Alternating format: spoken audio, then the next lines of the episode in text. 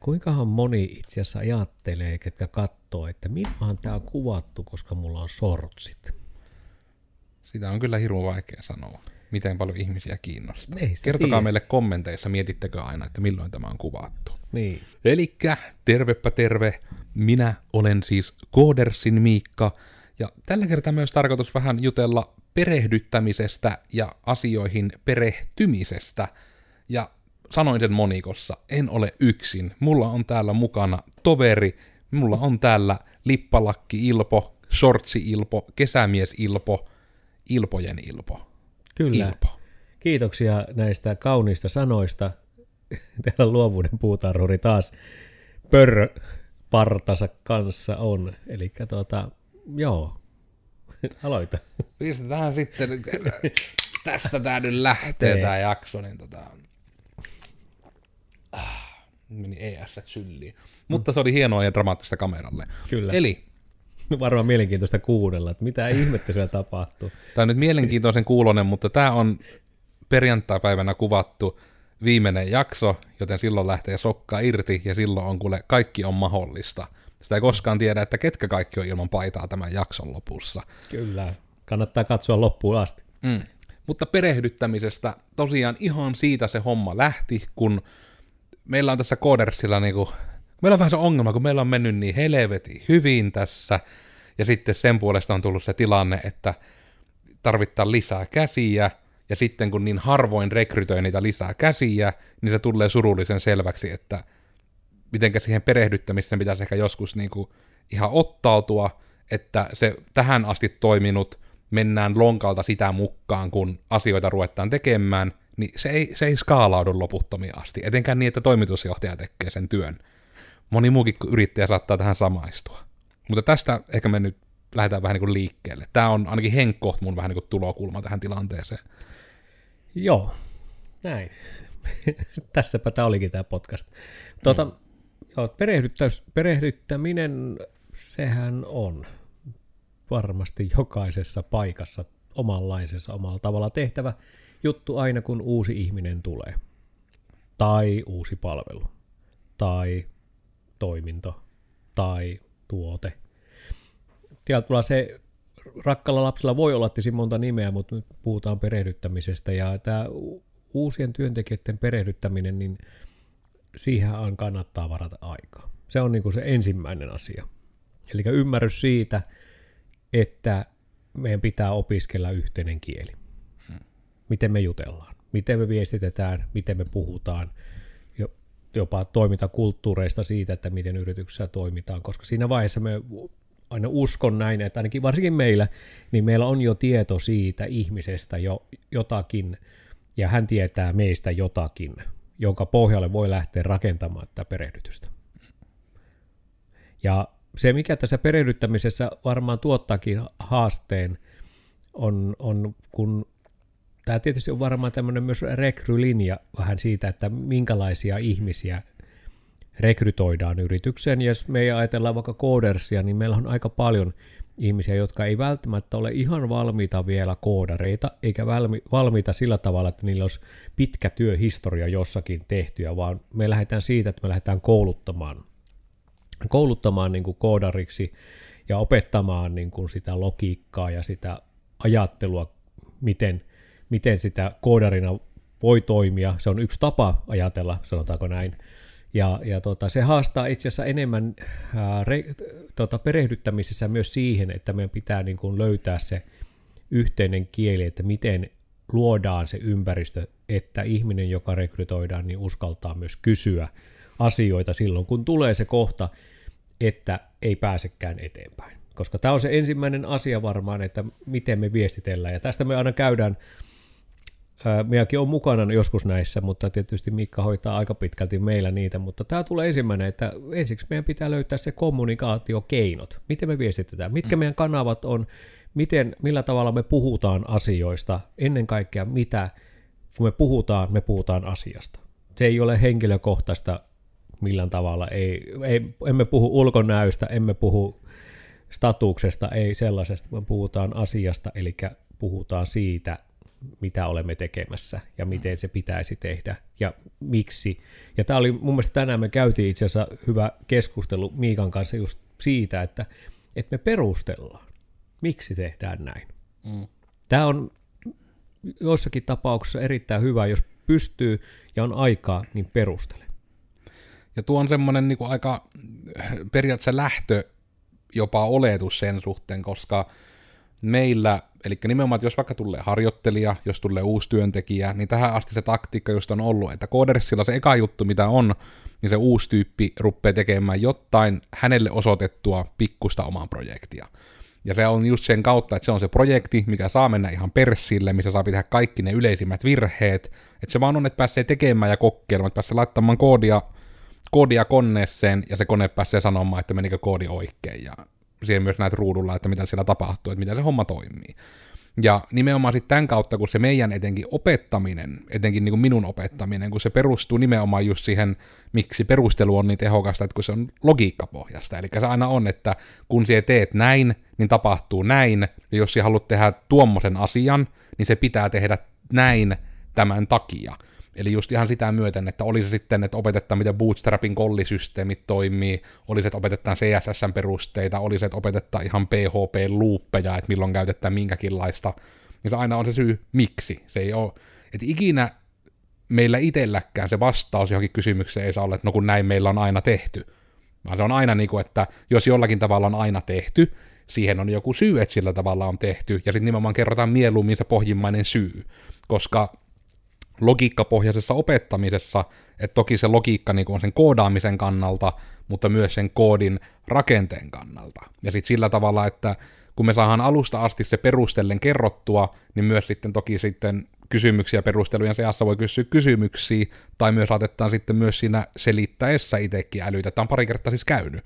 Että me selittäessä älyt, kun me selitetään, että tämä tehdään tällä tavalla, tämän takia, ja sitten niin siinä lauseen perään hoksattu, että hitto, tämä muuten voisi itse tehdä paljon paremmin. Tehän nyt näin, katsotaan toimiiko se, ja sitten jos se toimii, niin sitten me vaan pistetään se meidän niin kuin, yhteisiin kirjastoihinkin tiedoksi, että hei, löytyy parempi tapa, eli nyt me tehdäänkin näin, ja taas sitten minkä takia, että sekin on taas perusteltu, että tämän takia. Hmm. Ja tämähän se on, me tota, luin linkkarissa luin jutun, jossa oli TET-harjoittelija, oli tehnyt se tämmöisen IT puolen firmalle oli tehnyt juttuja, eli testannut ja yrittänyt rikkoa järjestelmää, oli löytynyt viat, ja se oli tämä Tettiläinen oli korjannut ne sitten, kun oli annettu tehtäväksi, ja oli tosi nopeasti omaksunut sen. Hmm. Ja tämä on mun mielestä se juttu, että me tällä tavalla ei missään vaiheessa lähteä dissaamaan sen ihmisen osaamista, vaan meidän pitää peru, perehdyttää ensiksi sen toimintakulttuuriin ja antaa sitten mahdollisuus tehdä sitä asiaa jotta sitten sen jälkeen, jos siellä tulee niin kuin niitä haasteita tai onnistumisia, niin me pystytään sitten, että ainahan on, sanotaan, koodia ruvetaan miettimään, niin voihan joskus tapahtua semmoinen onnistuminen, että ei itsekään ihan välttämättä ymmärrä, että miksi minä onnistuin tässä, to- mm. että se toimii.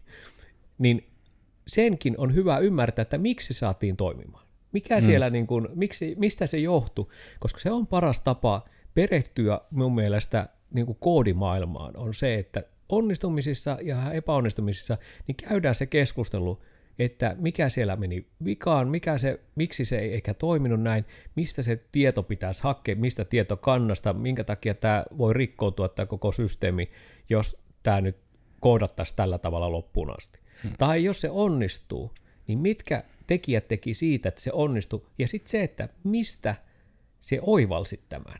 Hmm että oliko sulla tämä niinku opittu, oot se nähnyt jostakin vai mistä, vai oliko tämä ihan oma niinku päätelmä, että siinä kun teit, niin sä rupesit päättelemään. Mm. Koska nämä on hirmu tärkeitä tietoja siitä, että, että jos siellä on niinku esimerkiksi sellainen logiikka ja päättelykyky tulee, että pystyy niinku reagoimaan siihen muutokseen, niin ne saattaa olla hirmu tuota oivaltavia välineitä jatkossa silloin, kun annetaan tehtäväantoja.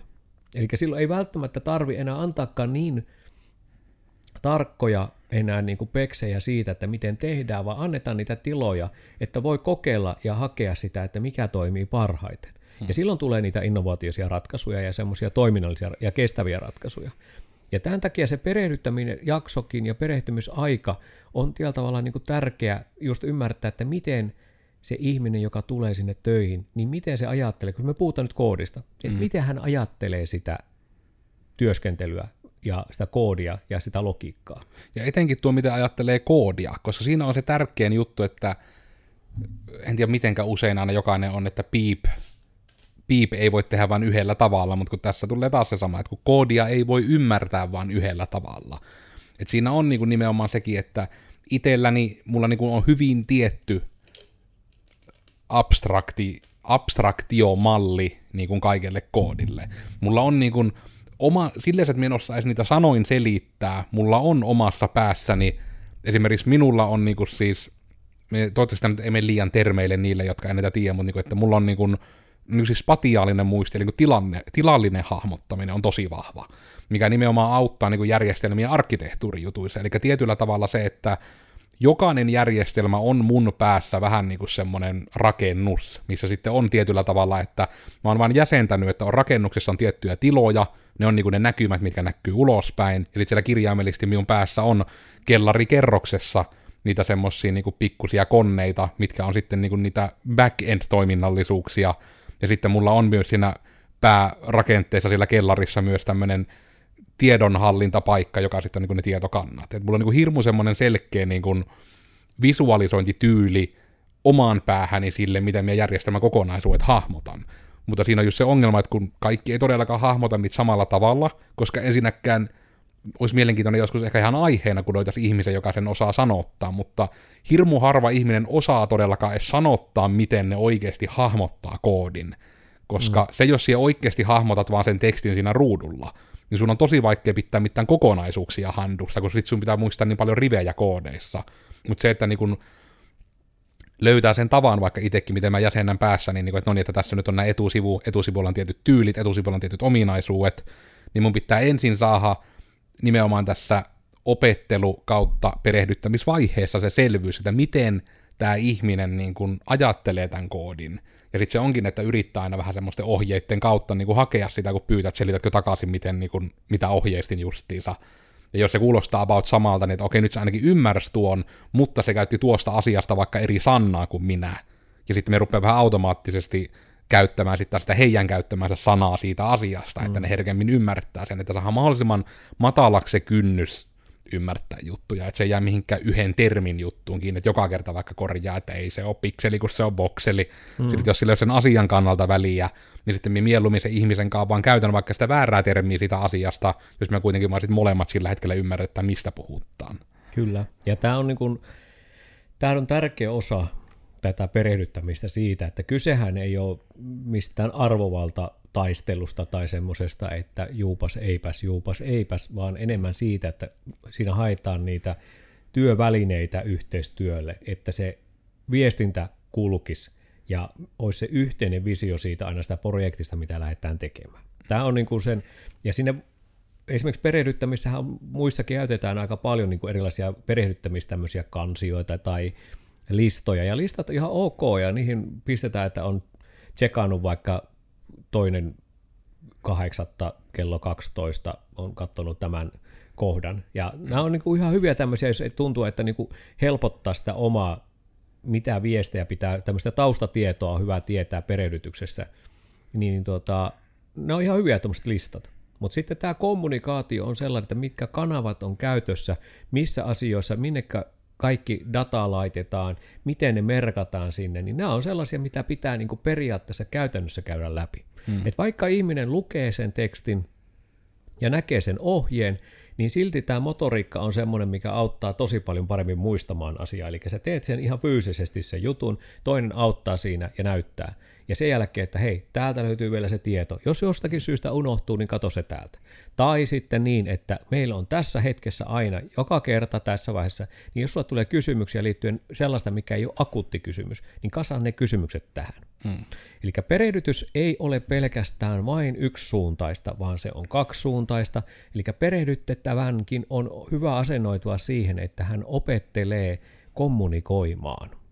Siinä ei ole kyse edelleenkään sitä ihmisarvon alentamista tai osaamisen alentamista, vaan kyse on enemmän siitä, että opetellaan se kommunikaatiokieli, jotta me voidaan sen jälkeen ruveta niin kuin op- katsomaan sitä, että mitä kaikkea taitoja sillä uudella ihmisellä on siinä. Mm. Että me voidaan sitten sen jälkeen antaa niitä tehtäviä, ja sitten me pystytään niin kuin kasaamaan ne tiedot sitten sinne, mihinkä me ollaan ohjattu, että nyt on helpompi seurata, miten, miten siellä pitää niin kuin muuttaa mahdollisesti sitä toimintaa, tai miten sitä pitää uudestaan rakentaa, tai, tai sitten jos esimerkiksi sattuu niitä, että on pois, hmm. niin se löytyy sieltä.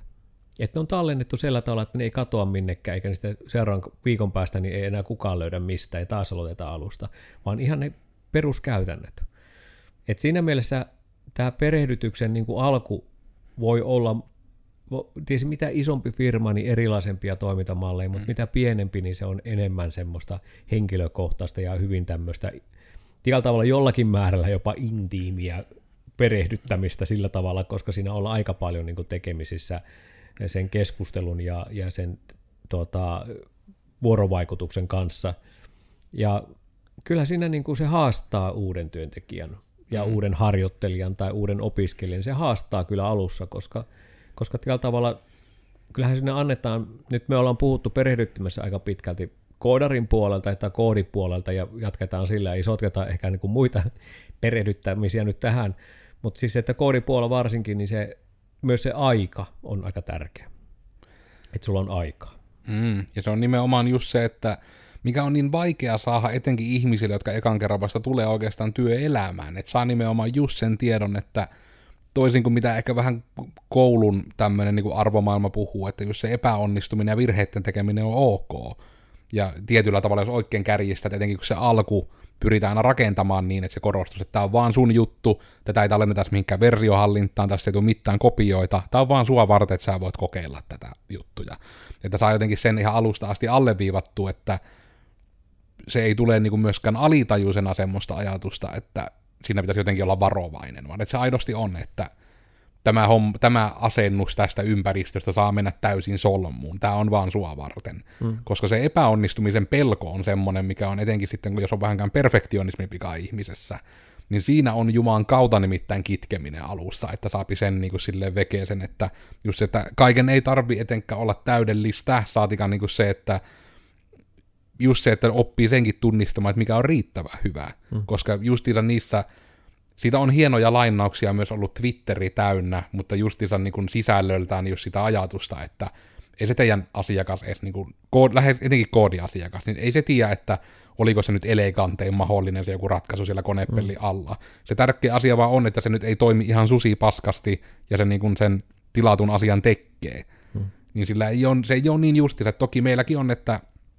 pidetään niin kuin ylpeyden aiheena ihan sitä koodin laatua, mutta se ei silti muuta sitä, että se ei saa tulla niin, että koodin laatu menee työntekijöiden niin kuin viihtyvyyden päälle myöskään. Mm. Eikä myöskään missään nimessä taas sitten niin päin, että saapi tehdä paskaa koodia, kunhan on kivaa, että se ei ole myöskään sepää. Mm. Mutta just, että niin kuin siinä on se tasapaino, eli just niin kuin muutenkin on niitä ajatuksia, että vapauksia ansaitaan, eli justiinsa se, että siellä teet vaan työs hyvin, siellä niin nimenomaan myös, että opit itse tunnistamaan niitä omia virheitäsi. Sen takia mullakin on aina niin päin, että ikinä harjoittelijalle etenkään tai uudelle koodarille, niin mä järjestään sanoin, että hei, sulla on tossa virhe, että korjaatko tuon, että, ja se korjaat näin. Vaan nimenomaan yleensä aina ekana kysyn, että katsotaan tuota kohtaa vaikka mobiililaitteella. Ja sitten se kahtoo, ja sitten yleensä kuuluu oho, ja sitten, että näet sinne ottaa outoa. Ja sitten minä nimenomaan odotan, että hän itse saa sanotettu, että ensinnäkin, että huomaako se oikein asian, mm. vai esittääkö se vaan näkevänsä jotain, kun minä on sanonut, että siinä on jotain. Ja sitten joskus pitää tehdä ihan vaan pistokokkeitakin, että periaatteessa sanottaa, että huomaatko tosiaan jotain outoa. Että en, hyvä, ei siinä olekaan mitään outoa, että mm. et ruvennut keksimällä keksimällä. Aina välillä niin kuin pitää tehdä semmoista tarkistusta, joko tommosissa jutuissa, tai sitten etenkin, minkä mainitsit myös aiemmin, että kun se ymmärtäminen on se niin tärkeä asia, että myöskin niin, että kodin kopypasteeminen jostain netistä on tietyillä paikoilla ok, mutta sekin on sillä eholla, että sä ymmärrät sen koodin. Ja etenkin jos joku tyyppi on vaikka ollut meillä koodarina vasta viikkoja, ja se on tehnyt jonkun tosi hienon vaikka järjestelyfunktion, niin minä julmasti oletan, että ei se ole itse tuota rakentanut. Mä sitten me kysyn, että hei, tossa on siisti tommonen funktio, jonka saat jopa tunnistaa itse, että tuo on muuten netistä. Ja sitten niin kysyn, miten tämä toimii, selitähän mulle tämä. Niin sitten monesti niin tulee se, että ihmiset tietyllä tavalla myös oppii siihen, että Juman kautta, kun tuo joka tappauksella multa kysyy, miten tämä toimii, niin mun nyt ei kannata edes käyttää koodia, mitä mä en ymmärrä. Mm. Tai sitten, että oppii, että sekin on ok vastaus joskus sanoa, että en tiedä miten tämä toimii, mutta tämä toimii. Mm. Että sekin on, niin kuin, se on rehellinen vastaus. Se ei mm. toki ole niin kuin, toivottu vastaus, etenkin jos sitä koodia oikeasti käyttää, mutta just sekin on, ja ehkä tuokin on sinne vielä sinne listan alkuun, että Juman kautta kun saa sen kanssa kamppailla myös, että sano asiat suoraan. Ja niin kuin, älkää valehelko. Niin kuin, että että jos vaikka ette ymmärrä jotta asiaa, niin älkää pistäkö sitä maskia päälle ja esittäkö yltiö rohkeita, vaan sanokkaa suoraan, että en niin kuin tätä, sain tämän koen, että sain tehty, mutta en ihan täysin ymmärrä, mitä tuossa tapahtuu. Mm. Ja se on harvi, että siihenkin on niin älyttömän korkea kynnys, että ihmiset kehtaa sanoa, että en ymmärrä tai tarviin apua. Mm. Että etenkin myös sen kanssa, että vaikka on niin kuin just tuo avun pyytäminen, että porukka pyytäisi apua. Harkkareitten niin kuin numero yksi ongelma, että eivät, ei millään suostu pyytämään apua, vaikka sunnen kyssyy suoraan. Mm. Ja tämä on tietysti totta kai, totta kai se on niin opettelua siihen maailmaan, missä tehdään, ja tuo mun mielestä erittäin tärkeä pointti on just se, että varsinkin koodissa, niin kyllähän sun pitää ymmärtää, miten se koodi toimii, jos sä teet jo, jonkun järjestelmän tai jonkun systeemin teet, niin sun pitää ymmärtää se koodi, miten se toimii. Jos sinne tulee joku ongelma, niin sun pitää ymmärtää, että mistä se lähdetään korjaamaan. Ja nyt mitä enemmän se kopioit koodia sinne ja sä teet niin kuin palasista ja sä et ymmärrä sitä, niin sitä on hirmu vaikea korjata koska tällä tavalla siinä luottaa, että ne palaset toimii, mutta niitä liitännäisiä ei saa, niin sen takia se on niin kuin, tämä ymmärrys on aika iso, ja tuosta mitä niin kuin, tuosta avun kysymyksestä ja siitä, niin kyllähän se on sellainen, että se on, ei se, se on varmaan monen muuhunkin työn kuuluu välillä, että jotkut, jotkut sanoo, että toista kysyy liikaa koko ajan ja koko ajan tulee kysymyksiä, ja on se persona-kysymyskin, että miten paljon kyselee.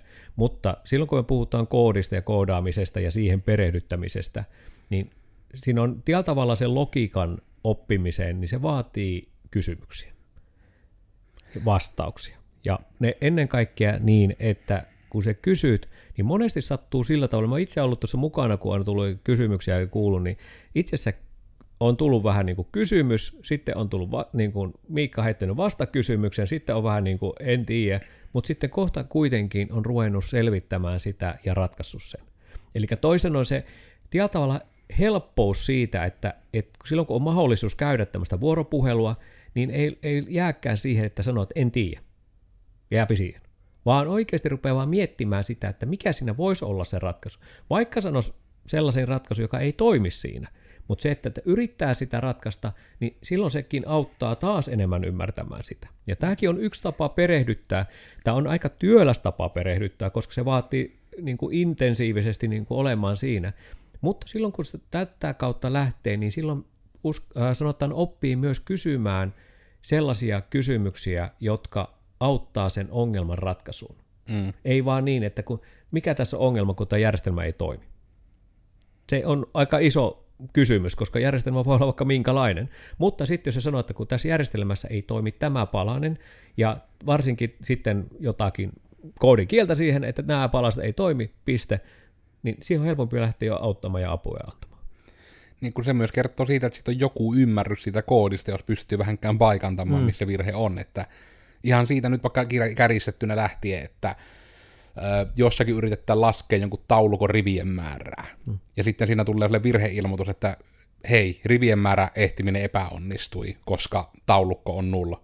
Niin sitten se äkkiä, että jos siellä ymmärrät edes sen verran koodia, että hmm, rivien laskeminen epäonnistui, niin ja tämäkään ei ole itsestäänselvyys, vaikka minä saan se ehkä siltä kuulostamaan, mutta siis se on se eka askel, että koodari ymmärtää, että jossain mun koodissa, missä minä yritän laskea näiden rivien määrää, on varmaan virhe.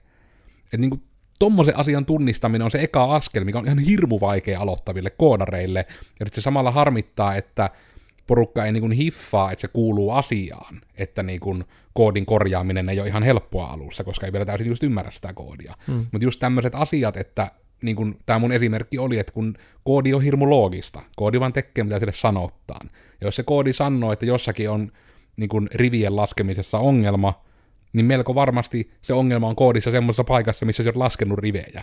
Että se todella, niin kun, kun lähdetään tämmöisestä liikkeelle, ja niin kun, että se logiikka ei ole kärjistettynä myöskään tämän kummasempaa. Mm. Että se on aina vaan sitä, että sulla on tietoa, sun pitää hallita sitä tietoa, ja siihen hallit sitä aina tietyllä tavalla, ja sitten nimenomaan sitä tietyllä tavalla hallinnoimista koituu niitä ongelmia, että sen niin kuin löytää sitten sen ongelman.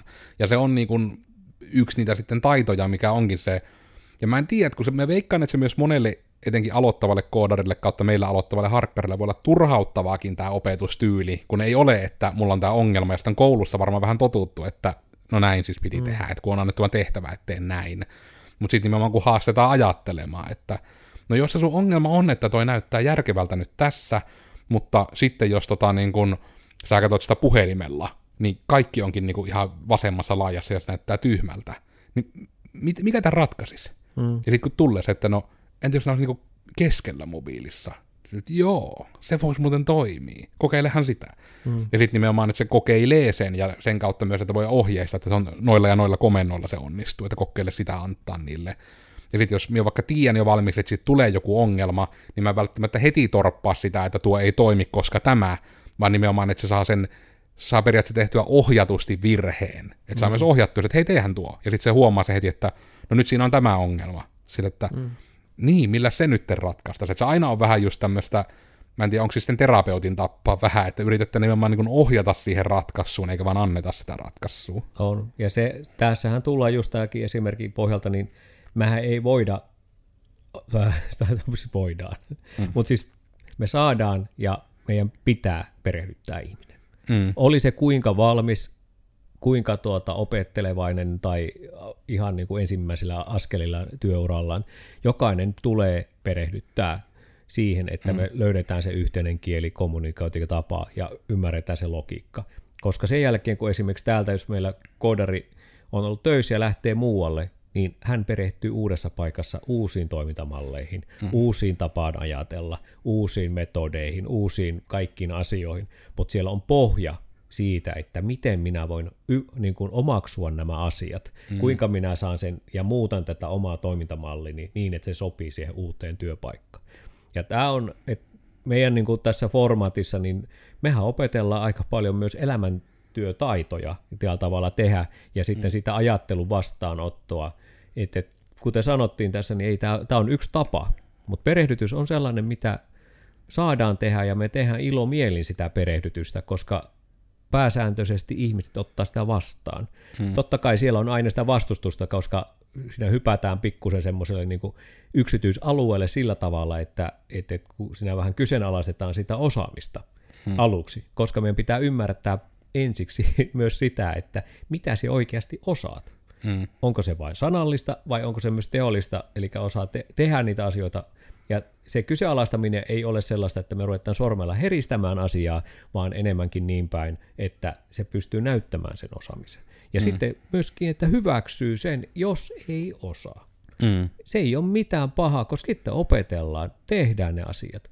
Et mieluummin niin päin, kun lupaa jotain sellaista, mitä ei osaa ja on niin kuin maalla ihan hirmu isoksi, mieluummin niin päin, että minä osaan nämä asiat, näistä mulla on tämän verran kokemusta, ja mä halusin oppia nämä asiat. Ja mm. tämä helpottaisi paljon paljon enemmän. Eli uskaltakaa sanoa se rehellisesti, mitä osaatte, mitä teette. Ja sitten vielä, jos tuntuu, että se on liian yleisellä tasolla, niin kertokaa ihan vaikka sanallisesti se, että mitä se osaaminen on. Kyllähän koodari ymmärtää koodaria, voisiko mm. sanoa näin, että termiä käyttää ja, ja ennen kaikkea mikä kiinnostaa niin on paljon helpompi lähteä myös perehdyttämään. Mm. Ja niin kuin yleisesti osaamisen kannalta hirmu tärkeää on, että minä olin Koodersin Miikka.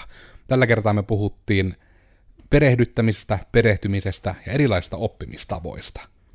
Ja mulla on oikeastaan niin hyvin saatti jutut kerrottu, että ihan vaan pelkkä uk, että mm-hmm. tehkää ihmistä, ihmisasioita ihmisten ehdoilla. Kyllä, ja me olin Simosen Ilpo, löydyn linkkarista, käykää moikkamassa, heittämässä juttua siellä. Myös Instagramista Tö-Ilpo löytyy. Luovuuden puutarhuri ja perehdyttäkää. Ja jos teillä on se mahdollisuus ja pääsette töihin ja olette töissä, niin olkaa myös perehdyttäviä ihmisiä. Eli ottakaa vastaan asioita. Voi olla joskus semmoinen, mikä ihmetyttää, miestityttää, mutta sitten, että löydätte sen yhteisen kommunikaatiokielen, niin se saattaa helpottaa todella paljon jatkossa. Kun tulee niitä haasteita, tulee niitä deadlineja, tulee niitä kiireitä, niin silloin pääsee, koska ihmiset on ihmisiä ja tunteet on tunteita, mutta koodi on koodia ja se on ymmärrettävää ja me tehdään sellaista koodia, että ihmiset ymmärtää. Mm. Uk.